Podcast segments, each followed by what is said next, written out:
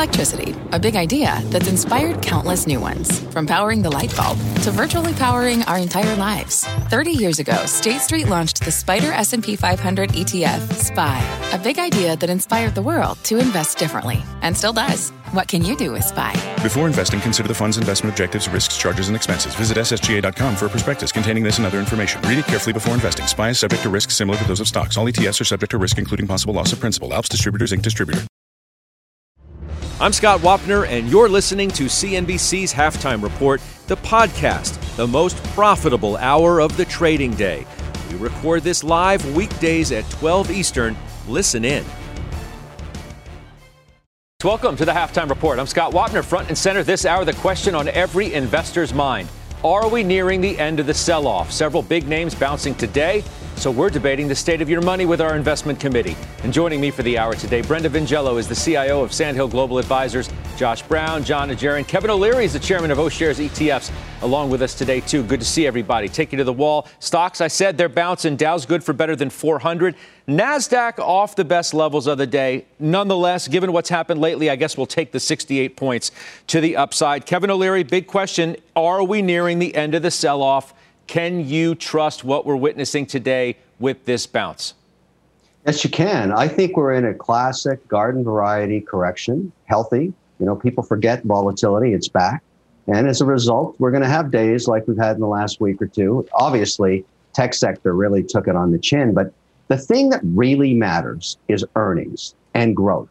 And so, you know, I look at the earnings numbers and they're just blowing them out of the water. We're having a spectacular comeback here. The economy's on fire. I think we're getting growth in the back end of this year like we haven't seen since the 50s. And so, you know, I have to look at this as a buying opportunity, particularly in tech, where I look at the quarter over quarter growth in some of these names like Zoom that got slaughtered and say to myself, wait a second, nothing's changed. They're still growing like crazy. And all of those companies that, you know, people said, oh, the PE is too high, their growth hasn't slowed. The earnings are terrific. I think this is just a buying opportunity, and I think we're going to keep moving forward. What kills a market is real inflation, which we haven't seen yet, and slowing of earnings, which we definitely are not seeing. So I'm still full steam ahead. Equities rule, fixed income, nowhere to go. I think we're going to have a spectacular back end of this All right, year. So you gave me a lot to work with there, and I want to be clear here. You bought Zoom and DocuSign and Tencent and some of these other stocks that have gotten obliterated lately. Nobody is questioning the lack of growth. It's the question, Kevin, of too much growth. And the fact that inflation is picking up, that's undeniable. Look at all of the figures and the facts and what's happening in some commodities markets. Inflation is undoubtedly picking up. Isn't that a problem? Well, this kind of reminds me, particularly on those names like a Zoom, the, the comments I used to get in the days of Amazon when it would correct 38%. It did it every 18 months. And people say, oh, it's over, no more growth, yada, yada, yada, yada, yada. When there's a secular trend occurring, like what's uh, going on as we speak to each other right now on Zoom, and all these technologies that empower digitization, direct to consumer, which is growing margins and growing a brand new digital America 2.0, that hasn't changed. We're in the third inning of that. So if you, you know, you've got to be able to stomach a little volatility. We haven't had much lately. This is classic volatility. But I, I really go back to just looking at the quarter over quarter growth. Pick any growth stock. You know, I've given you three that I've doubled down on recently. But basically, nothing's changed. And so at the end of the day, if the market wants to value it differently by 40% and goes on sale, okay, I'll buy a little bit more. But tell me when the world stops growing. That's not the case right now. Okay. So, Josh Brown, I, I want to know from you whether you think that we can trust what we're seeing in the market today. But I want you to listen to what JP Morgan's Marko Kolanovic told us yesterday, a, a, man who many people listen to, has been known to move the market in the past. Here's what he told us about the sell off, and then we can react on the other side. Here's Marko. I think we're probably at the at the end of this upset. Again, you know, if you look at look at the Russell 2000, look at look at the Nasdaq, you know, they're now trading sort of below January levels, you know, and, and just just think where we were in January. We we didn't know about earnings, we didn't know about COVID, you know, and and you know why were nobody screaming back in January then? Like uh, so so I think it's I think we're at the end of this upset.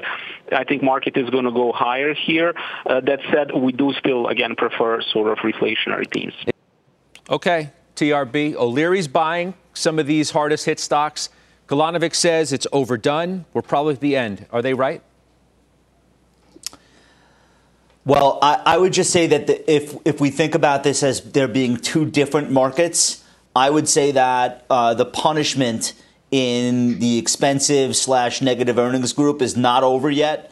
But what Marko is saying might be right for uh, the areas of the market that have already been working. So I think like if you if you think about, I've been calling this environment Grandpa's revenge. All of the stuff that the youths were involved with and posting things on Twitter like "stay poor" or uh, "kill yourself if you don't own uh, Airbnb" or whatever. Like that's the stuff where I don't think the selling's over, um, and I think it's long overdue. And it's not because somebody should be punished for being bullish or anything like that, because um, I own a couple of these names that are that are in that cohort. Uh, I just feel as though the shareholder base for things like SPACs trading at premiums um, and, and all of these other type of high multiple names, the shareholder base is not a seasoned shareholder base. This is their first rodeo, literally. And there's nothing wrong with that. My first rodeo was getting demolished in the dot com uh, bubble 21 years ago. But I don't think uh, that there's been as much punishment there as there could be. Um, so I'm looking at some of the worst stuff. Like, let's take SPCE. This is the space ETF. Mm-hmm. It's 75% off its high. Everything you think about the holdings in that ETF could be true.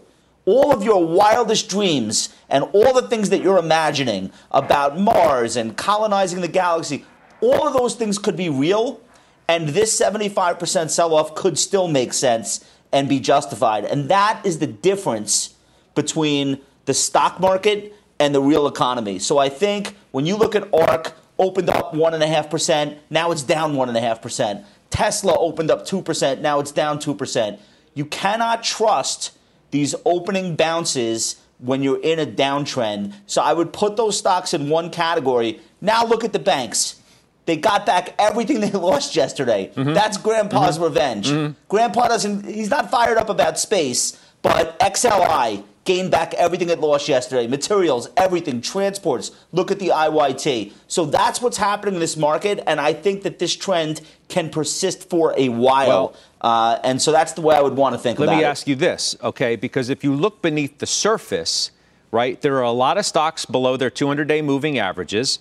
If you look at areas of the market, Josh, where you have pointed out areas of strength to you know, sort of hang your hat on in the past are weak as well beyond the kinds of stocks you're talking about. I'm looking at the IT. Hang on, hang on a sec. I'm looking at the ITB, the XHB, right? The home builders down seven, eight percent declines this week. Yeah. The stocks within those are getting obliterated. Right, an area of strength that you've said, hey, look at what's happening. You were talking real economy here, right? Housing and the boom that we've seen. Look at what's happening in this area. Mm. These stocks are performing so incredibly well. Now they're falling apart a little bit, at least this week. Is that a worrying sign? Well, they're all still technically in uptrends, but these are stocks that have gone up 100%. So having them in an 8% drawback, drawdown from, from their recent peak, to me, I wouldn't consider that to be obliterated. Obliterated is DraftKings, okay? Um, obliterated is, is ARKK. I would not consider uh, the home builders quite obliterated, but it's been a tough week because these stocks are extremely sensitive to sudden and severe changes in interest rates or interest rate expectations, let's call it. So that move makes sense to me, even as somebody that's still bullish on the housing trend, and I will be for probably the foreseeable future. But for every XHB you throw at me, Judge, um, I'll throw right back at you. Look at the bounces in Walmart, Target, Costco unbelievable bounces today, and those bounces seem to be sticking. So I, I think we can always find areas of strength or weakness at the margin, but big picture, I would be all in on days like yesterday where the selling gets indiscriminate. I would be all in on the strong economy names, specifically okay. be looking for experiential stocks. Companies where companies where they have pricing power, and they benefit from people getting vaccinated. I think that is an, endure, uh, an enduring theme for 21. So, so Doc, one person does not a trend make, but I've got Kolanovic telling me that this is overdone, that the bulk of the selling is over. I've got Kevin O'Leary buying some of the hardest hit stocks, Josh Brown telling you where to look for opportunity. And oh, by the way, I spoke with a really big fund manager last night who has taken up his exposure dramatically at the end of the day yesterday. Now, underscores the fact that it's a trading market and that could change depending on a few different factors and that maybe the landscape yep. looks pretty darn good for stocks between now and the and the summer period of August, at least when you get Jackson Hole and then you get Fed commentary, and then all bets are off because nobody knows really what's going to be the situation then. But but that's what four four voices now and a prominent one whose name I can't reveal who are buying and buying handsomely. Yeah.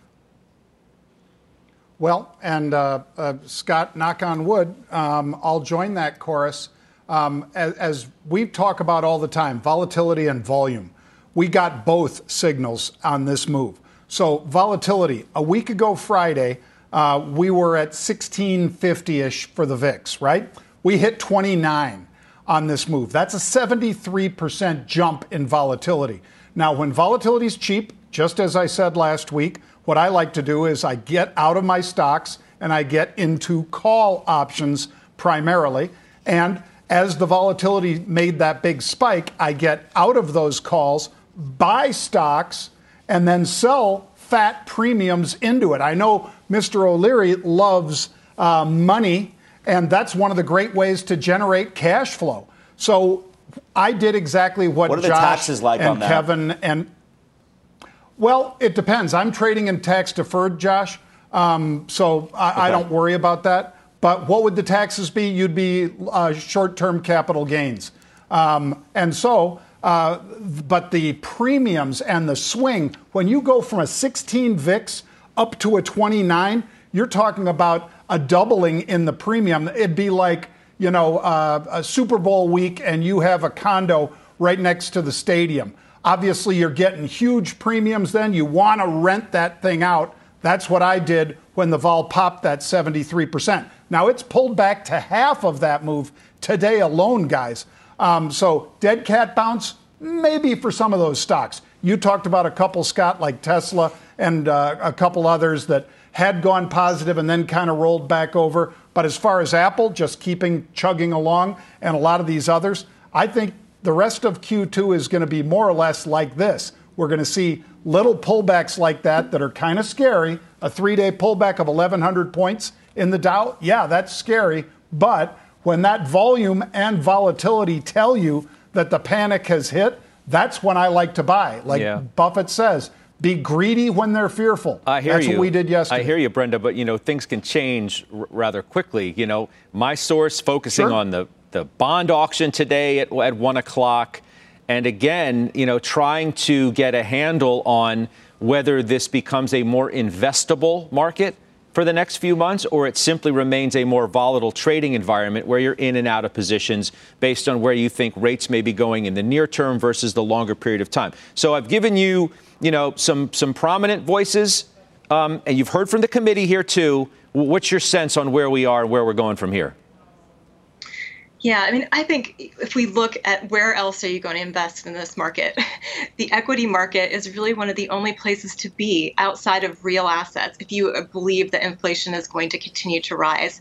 And so I think even though we're likely to see more volatility, which I absolutely think we'll see over the coming months, especially as this um, inflation debate rages on here, we're really not going to have any true resolution about whether things are transitory or not for quite some time. So I think we could see a lot of volatility in that time time frame. But I think we use, you know, I think it's wise to use dips to either establish positions or add to positions during that period of time because we just don't see a lot of other alternatives uh, in places where assets can go. Um, now, I say that, and then we look at something like the tech group, uh, where I think that, you know, things have changed over the last year.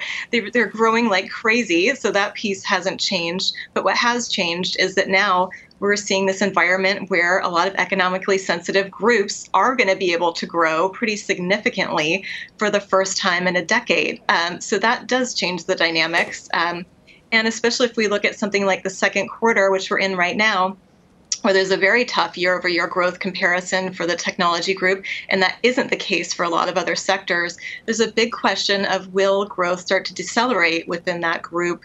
And I think that is has weighed on multiples. It could continue to weigh on multiples here in this environment. Um, we don't think that you abandon that group uh, for that reason, because I still think there's a reason to hold on. It's a, a safety group, if you will, where if growth doesn't play out the way we all expect, we think that you know people will rotate back into that group. The names like Apple, the Microsofts of the world, with tons of cash on their balance sheet. Um, so you know that that's our view, kind of in a nutshell. There. Okay, let's bring in Brian Belski now. BMO's chief investment strategist joins us once again. Mr. Belski it's good to see you. Mr. Wapner, how are you? I'm good, thanks. We have a rather uncertain market, and I look here and I see Belski's all bulled up. You're all bulled up. You raise your S&P target to 4,500 from 42 for the end of the year. You know, we we did, Scott, and we did that on a, on a down day. That's that's kind of how we roll, quote unquote. We're not going to chase the market like uh, many of our competitors. You know, we've been doing this for a long time, and it's my 23rd official forecast as the lead strategist on a piece of paper. And you know, the market. You've done a wonderful job, by the way, this week talking about the ebbs and flows. I think you talked about and the fits and starts of the market. This has been a fits and start momentum on and off type of market. I don't think anybody knows how to buy and hold stocks anymore. I think we're in a big giant secular bull market that started in 2009, 2010. And I think it's going to go on for a while. But the, the makeup of this bull market, Scott, is much different than the last 10 years. This is a stock driven, theme driven market, and it's never more omnipresent than this year. I think it's incredibly wrong and actually difficult to be painting technology with one broad brush. You got the you got the Cathie Wood stocks, and then you've got Apple. Very, very different. And so I think you want to use days like today to buy. I think everybody on the committee is right today in bits and pieces. Josh Brown did an excellent job talking about how uh, you really, really want to be a longer term investor and think about how, what you want to pay for things. Mr. O'Leary, my friend from Canada, as he knows, I also cover Canada. I think Can- Canada's coming along for the ride on this with respect to North American stocks. So, in Brenda talking about TINA, there is no alternative. I just think that that equities in general, and especially U.S. equities, are the best asset in the world. Now it's a matter of what you're paying for. We don't want to pay for the high flying tech. We want to pay for consumer staples, consistent cash flow, steady tech, and that's why we're market weight this year. But over the next three to five years, tech, uh, technology, communication services, and discretionary by far our favorite names. Okay, so you mentioned this sort of, you know, you've got these tale of two markets w- within tech, right? There's the Cathie Wood stocks, the ARK stocks, and then there's Apple. Well, what do you make of the fact that Apple can't get out of its own way, right? It's getting a little bit of a bounce today, but the stock has been stuck where it is or if or declining. So what's the message there? The message there is that it's correct to be market weight tech, and you want to have a core position in Apple, Scott, and you want to have a core position in names like Microsoft, and in communication services, same thing with Google and Netflix, and in, in discretionary, uh, Amazon. And, and I think what's happening in, in Apple is, is clearly the stock is growing into itself, which is not too uncharacteristic of what has to happen in a lot of these tech stocks. I mean, quite frankly, some of these high flying tech stocks are not going to be around uh, in five years, but Apple's going to be around in five years. And what's happened in some of these Cathie Wood stocks is reminiscent of what I went through as a strategist in the late 90s and early 2000s. Uh, and buy the dip craze in some of these high flying stocks, it's just not going to work. But it is going to work in real companies with real assets and real cash flow and real balance sheets. And Apple, by the way, is one of the best dividend growth stocks in the but world. Hang on a second. So guess what? Hang on a second. Go Apple's ahead. growing into itself. Well, what does that mean, right? This is a mature company. What, what does that mean? Well, they're going to continue to come out with great products. Uh, they're going to continue to grow their dividend. Their cash flow continues to expand. This company is a cash flow machine, Scott. So, with respect to the multiple, I think earnings are going to continue to go up and the multiple is going to go down in Apple. Hmm. That's interesting. Okay.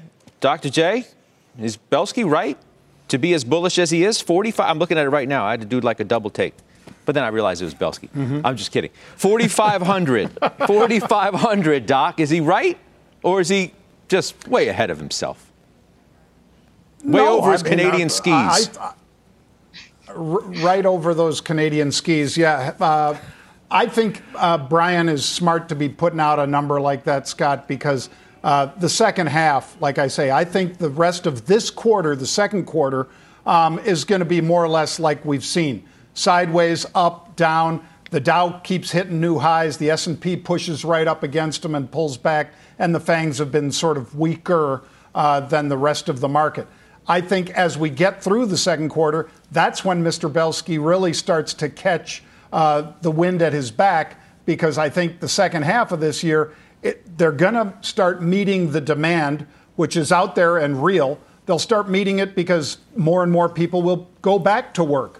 Right now, it's a hard time getting people to go to work. That's why you heard from McDonald's today moving up to 11 to 17 dollars an hour uh, the band that they're going to be paying new starters um, over at McDonald's, um, depending on the state and so forth. So I think as more people are drawn back into the workforce, then the demand that we know is already there will be satisfied because we'll have supply to meet it. I believe the same will be true in crude oil and so forth. By the way, gasoline prices, according to that report yesterday, Scott, mm-hmm, mm-hmm. up 49% in the last year. That's without Colonial, 49%. Now, Colonial will pull back. Uh, that jump out of Colonial to the East Coast, where you are, Scott, will pull back, mitigate as this uh, as the refined product gets to right, market. Right. But nonetheless, that inflation is real. Um, so the demand is there, evidenced everywhere. I think Brian's going to be right. Belski, how about that? Right, um, these concerns about in- inflation in the market. Are you just completely dismissive of them? Because in some respects, I mean, you know, you got 4,500, so you don't think inflation is going to be a problem. You don't think the Fed's going to talk taper or anything like that anytime soon. You, you must not if you think 4,500 is the number. Well, if you go back and look at our sectors, uh, we're overweight financials, industrials, consumer discretionary, and materials. Uh, those sectors have worked aside from consumer discretionary this year with Amazon kind of underperforming. Uh, but the three sectors that really eat, reek of inflation and a higher yield curve and higher rates are the ones that we're overweight. I think financials, financials, financials for the next 12 to 18 months. I think, still think my institutional clients around the world are underweight financials in the U.S. And I think that's going to be the big play, Scott. But I'm not going to doubt the Fed. I mean, the Fed saying transitory, I'm going to believe it. We've had a 39 year secular bull market in bonds, Scott. Uh, I've been in the business 31, and all the money's there. We have a lot of money to unwind still from bond positions into equity positions. I'm not saying the Fed's not going to taper at some point, but people forget what happened in August. It was monumental. The Fed changed its focus away from inflation into employment. To get sub 4% employment, we need massive wage inflation and wa- massive job growth. This is not going to happen overnight. We're several quarters, if not several years away from that. So we continue to believe that the Fed's gas is going to be on the pedal, uh, uh, weight on the pedal, and, and monetary policy and fiscal policy is going to be driving things. But more than anything, Scott, just because you have a bag of money doesn't mean you buy everything. You buy the best assets, and I can't go back to it more than I can. American U.S. stocks are the best stocks in the world, and that's why they're going up, and that's why they're leading. All right, Kevin O'Leary, um, your Canadian compadres seems to be making a lot of sense to me, right? Um, is he the voice of reason in a room of worry, concern, and oh my God, you know, inflation's going to go crazy and the stock market's going to fall out of bed? Is this the voice of reason that we need to hear? It is, and I'll tell you why. Inflation, go back in history and look. When inflation comes back, and it definitely is coming back in wage inflation. I'm living that nightmare right now, just trying to hire people in the private companies I own. It is really brutal. I'm fight. You know who I'm fighting? The government. They're paying. people. Anyway, I don't want to get into policy, but I'm really unhappy that people are already employed or getting checks from the government, and I have to compete against them. It's crazy. However, inflation drives performance of corporations that have pricing power in inflation. And the canary in the coal mine you have to watch for is the 10 year. If we had hyperinflation concerns, it wouldn't be a 1 6 handle on the 10 year. It would get blown apart. You'd get killed there. And we're not getting that. So, not well, yet. we have, you know, not yet. Well, I get it, but you, you get a lot of different indicators you have to work with. I'm like everybody else on the panel. I have to put money to work. What is the best asset class? I can either buy another watch or I can buy stocks. Right now, I think stocks can outperform my watch collection, so I'm going into equities. Knowing you, knowing you like I do, you're probably buying both. it's true. But you know, at the end of the day, I think equities in, in, in, the beginning of an inflationary cycle are really a good place to park yourself because you know you're going to get slaughtered on fixed income, All and right. bond prices, even triple E credits, are way overpriced. You're not going to get slaughtered on fixed income. You're not going to get slaughtered on fixed income. I think you are. Based on what? I'm going to get killed. That's what makes a market. Why am I buying Based triple on B five-year paper for two four, Josh? Are you kidding? If, if there is any inkling of inflation, you're going to get slaughtered there. Well, okay, triple triple B paper. I don't I don't think that that's the bond market. The bond market, the Barclays Agg. Uh, I don't think you get slaughtered for with with run in the mill inflation, hyperinflation. I am sure, I am but, a like, fixed income guy. I tell you what fixed is? income is. It's everything from factoring to corporates. It's also the government bond ladder if you want that, but also prefs and converts. Those are markets that have been stellar for a very long time that have never faced inflation in a decade. Hey, hey Josh, what, Let, what, what happens? I want Josh to opine on Belski's view here. This 4,500 target, raising it up, and, and all the things that he just just told us. Belski, you're still with us, right? You still with us? I'm here. Sorry, I, just I, I, I will. Go ahead, Josh. I, I, I, I will, but I have to I have to weigh in on that last comment. Investment grade bonds. You had interest rates rise. You had a secular uh, higher interest rate environment from 1941 uh, to 1981. We all agree. Average interest rates rose by like 1,200 uh, points during that period of time. Uh, uh, just a huge cycle up in rates. Um, the, the bond market only fell during 12 of those years, and the worst annual return was negative 3%. So I, I don't, want negative anything. Uh, Why do I want negative normalize. returns? Why do I want negative returns? I'm not saying you'll get negative returns. I'm saying that's in a massive upcycle for rates where they go from almost zero up to 20%, the worst annual return out of 12 down years from 40 years was less than a 5% drop. If that's slaughtered to you, um, then I don't know what to tell you. That's let, me, versus the, let, let me do this, per- guys. Let, let, me do this. Belski, why don't you give me the last word here? I've got about a minute or so before I go to the White House. The president is going to update us on the Colonial Pipeline and getting it 100% back online. So why don't you finish this out, Brian, if you would, please? Thank you. Uh, we have to remember that the stock market is a market of stocks. I think this is less about growth and value and cyclicals versus all that. Remember, when growth is scarce, growth outperforms. That's why it did in 2019 and 2020. We are seeing a broadening out of fundamentals, which is very positive. That's why you want to be more value oriented. remember, value cycles are longer.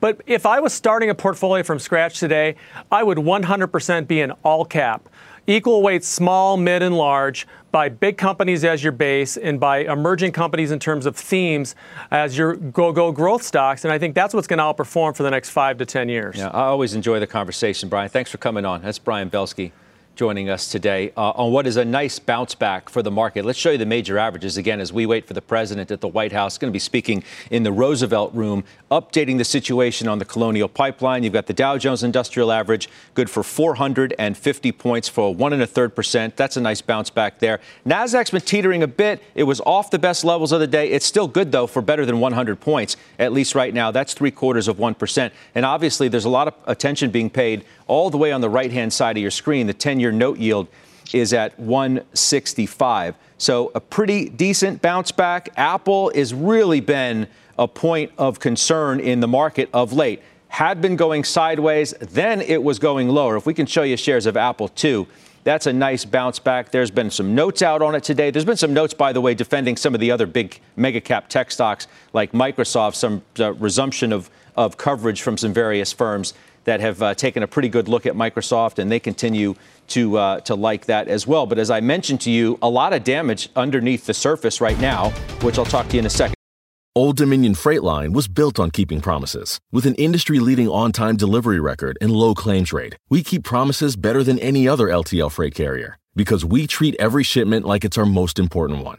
Which means we do the little things right so that we can keep our promises and you can keep yours too. That's what drives us. To learn how OD can help your business keep its promises, visit odfl.com. Old Dominion, helping the world keep promises. Let's go to the White House and the president. Update everyone on the ransomware cyber attack that impacted on the Colonial Pipeline over this past week. As of yesterday evening, Colonial has begun restarting the flow of refined products in their pipeline. This morning, Colonial reported that fuel is beginning to flow to a majority of the markets that they service, and they should be reaching full operational capacity as we speak. as I speak to you right now. That is good news. But I want to be clear we'll not feel the effects uh, at the pump immediately. This is not like flicking on a light switch. This pipeline is 5,500 miles long. It had never been fully shut down its entire history. And so, uh, so fully, and we have to now they have to safely and fully return to normal operations, uh, and it's going to take some time. And there may be some hic- hic- hiccups, like I just had, along the way here. Still, we expect to see a region by region return to normalcy beginning this weekend and continuing into next week. In the meantime, I want to update you on what our administration is doing to accelerate this process, to mitigate shortages, and to protect you from price gouging, protect the American people from price gouging, all those along the line. First, we relaxed rules for pipeline operators to provide flexibility for emergency personnel to help manually get portions of the pipeline up and running earlier this week. Secondly, over the weekend, we reviewed and worked with the company to get a portion of the pipeline system from North Carolina to Maryland to operate under manual control and deliver its, deliver its existing inventory. In addition, we put in place emergency orders that lifts hours, the hours restrictions, and allowed states to lift weight restrictions for tank truck drivers to be on the road. This allows those drivers to work more and carry more fuel to the affected regions. Third, the Environmental Protection Agency issued a targeted 20 day waiver of standards in several states to give fuel suppliers more flexibility to use available fuels where they're needed, which will boost the fuel supply. And those, uh, those last two actions have made tens of millions of gallons of additional fuel available each day to be able to be distributed. Put another way, the extraordinary measures the administration has taken, we estimate, sent enough gas to stations to fill the tanks of over 5 million vehicles in the last few days. Fourthly, as part of an effort to use every possible means to accelerate fuel deliveries, last night I granted a waiver of the Jones Act to uh, fuel suppliers. This allows non U.S. flagged vessels to transport refined fuel products from the Gulf of Mexico to affected areas, and we'll grant additional waivers if necessary. These steps are temporary, but they will remain in place until full service is fully restored. This is a, this is a whole of government response to get more fuel more quickly to where it's needed and to limit the pain being felt by American customers. Now, here's what drives the driver uh, in the states that are affected. Here's what the, you can do, the drivers. Don't panic, number one. I know seeing lines at the pumps or gas stations with no gas can be extremely stressful, but this is a temporary situation. Do not get more gas than you need in the next few days. As I said, we expect the situation to begin to improve by the weekend and into early next week, and gasoline supply is coming back online, and panic buying will only slow the process. And I also want to say something to the gas stations. Do not, I repeat, do not try to take advantage of consumers during this time. I'm going to work with governors in the affected states to put a stop to price gouging wherever it arises. And I'm asking our federal agencies to stand ready to provide assistance to state level efforts to monitor and address any price gouging at the pump. Nobody should be using this situation for financial gain. That's what the hackers are trying to do. That's what they're about, not us. That's not who we are. And as for the people who carried out this attack, the FBI has released details on the attack so others can take steps to prevent from being victimized like Colonial has been. We do not believe, I emphasize, we do not believe the Russian government was involved in this attack. But we do have strong reason to believe that the criminals who did the attack are living in Russia. That's where it came from. We're from Russia. We have been in direct communications with Moscow about the imperative for responsible countries to take decisive action against these ransomware networks. We're also going to pursue a measure to disrupt their ability to operate. And our Justice Department has launched a new task force dedicated to prosecuting ransomware hackers to the full extent of the law. And finally, let me say that this event is providing an urgent reminder of why we need to harden our infrastructure and make it more resilient against all threats, natural and man made.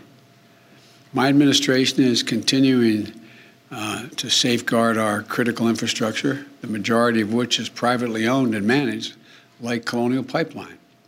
Private entities are in charge of their own cybersecurity, and we need, and we have to, we know, we know what they need. They need greater private sector investment in cybersecurity. And that's why we launched a new public private initiative in April that is focusing on strengthening cybersecurity in the electric sector for natural gas, for pipelines, as well as water systems and other lifeline sectors. And last night, I signed an executive order to improve the nation's cybersecurity. It calls for federal agencies to work more closely with the private sector to share information strengthen cybersecurity practices, and deploy technologies that increase reliance against cyber attacks.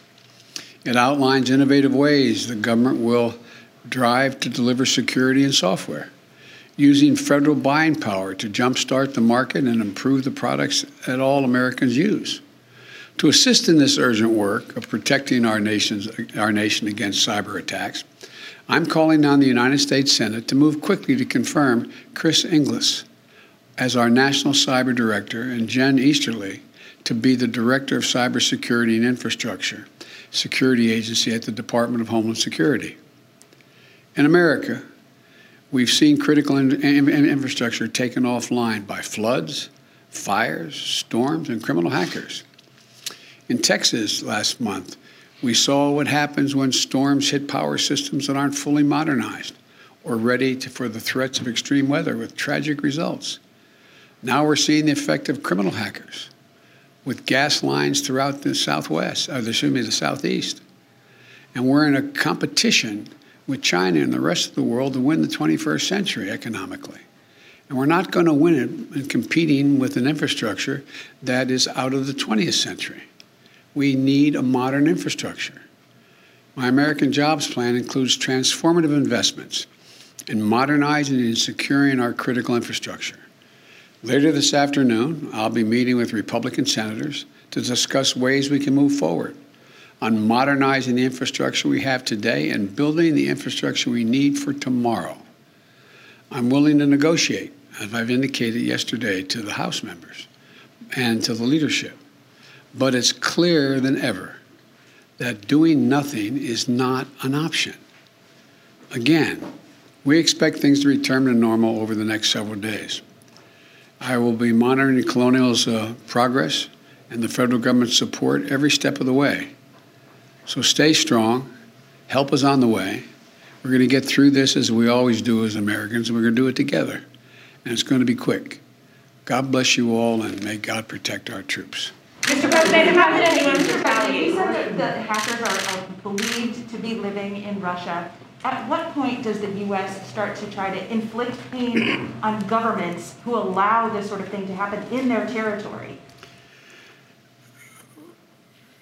We are working to try to get to the place where we have sort of an international standard that governments knowing that criminal activities are happening from their territory, that we all uh, we all move on those uh, those criminal enterprises. And uh, that I expect that's one of the topics I'll be talking about with, uh, with President Putin. Are you confident Mr. President, when does not involved? Are you confident that Putin was not involved? I am confident that I've read the report of the FBI accurately, and they say they were not. He was not. The government was not. Mr. President, Wednesday's executive order mentions the Colonial Pipeline directly, but the press release says it only encourages private sector companies to follow the federal government's lead, which encouragement is good, but in the face of profit, is kind of sketchy. So, what concrete steps is the administration taking to ensure that companies are prepared and held accountable for uh, their cyber issues, cybersecurity issues? You've asked three different questions in that one thing, I think, as I understand it. The bottom line is that I cannot dictate that the private companies do certain things relative to cybersecurity. Uh, a lot of you are very seasoned reporters. You've been covering this debate up on the Capitol Hill for before I became president, and unrelated to President Trump, just a debate internally among senators as to whether or not the government should be insisting, and it gets into privacy issues and a whole range of things.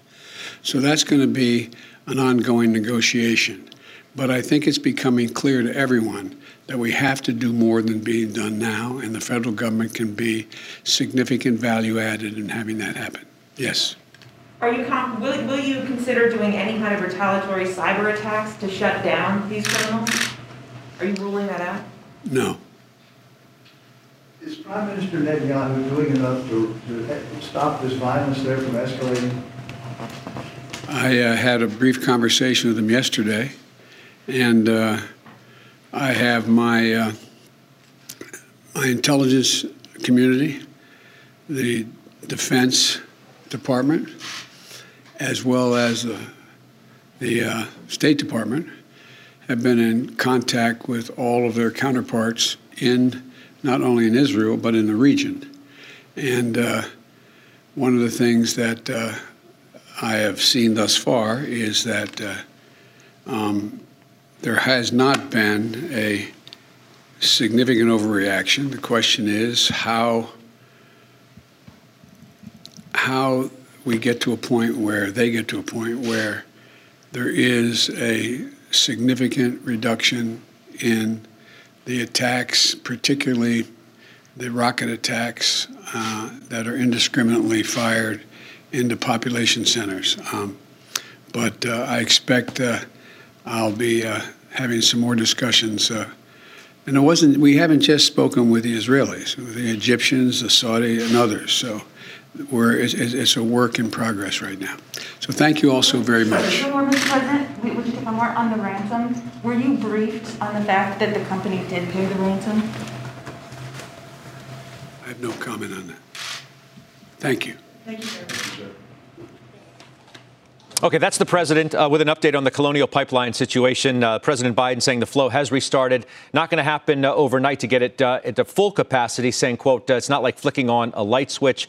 Hope it happens soon in the next couple of days. White House uh, is also taking steps to mitigate the fuel shortages. You've seen those uh, lines of cars at the gas stations, uh, certainly throughout the South, and prices are elevated uh, really all along or in most parts of where that pipeline runs. And importantly, as well, the president also saying uh, the White House does not believe the Russian government or President Putin are involved, but that the perpetrators, uh, the DarkSide members, are living in Russia. There was a report as well uh, unconfirmed by us at this point that uh, Colonial had paid $5 million to the uh, hackers. You heard the president ask specifically about those reports, and as you heard there, he would not comment. Uh, president Biden would not. We'll be right back. B2B selling is tougher than ever, and we feel your pain. If you're struggling to close deals, consider giving LinkedIn Sales Navigator a shot. This sales intelligence platform helps professionals like you engage high value customers drive higher revenue, and increase sales performance. Sales Navigator also guides you in targeting the right buyers, highlights key signals such as job changes or which accounts you should prioritize, and uncovers hidden hot prospects so you can find those buyers that are most likely to convert. Fueled by LinkedIn's 1 billion member platform, Sales Navigator gives you the most up to date first party data, enabling you to unlock conversations with the people that matter. Right now, you can try LinkedIn Sales Navigator and get a 60-day free trial at linkedin.com slash halftime report. That is linkedin.com slash halftime report for a 60-day free trial. Let LinkedIn Sales Navigator help you sell like a superstar today. Just go to linkedin.com slash halftime report and get started. Welcome back. The activist firm ValueAct taking a new position in the owner of the 7-Eleven convenience store saying – it wants the Japanese parent company to consider a number of strategic moves, including breaking up that company. Just the latest move now in a recent flurry of activist activity. Ken Squire is the 13D Activist Fund founder, a CNBC contributor. It's good to see you. Been a while. Great to see you, Scott. You know, we just marked, astonishingly, eight years since the Icahn Ackman brawl on this show, which I think was really peak activism. Now, where are we? You know, you hear about it more now, I suppose, than you did in the past few years. But what now? Yeah, the last five or six years have not been great for activism. Uh, activism is a value strategy in, in a growth world, and uh, they just haven't been able to keep up. That obviously is changing with the rotation from growth to value and from large cap to small and mid cap. Um, what also is helping activism over the last year and a half, it was hard to do activism in the middle of a pandemic from a compassion reason and just from a, a social distancing, virtual, uh, remote working reason. It's hard to do proxy fights, hard to do strategic activism. So there's a huge backlog of activism, which we're going to start seeing towards the end of this year.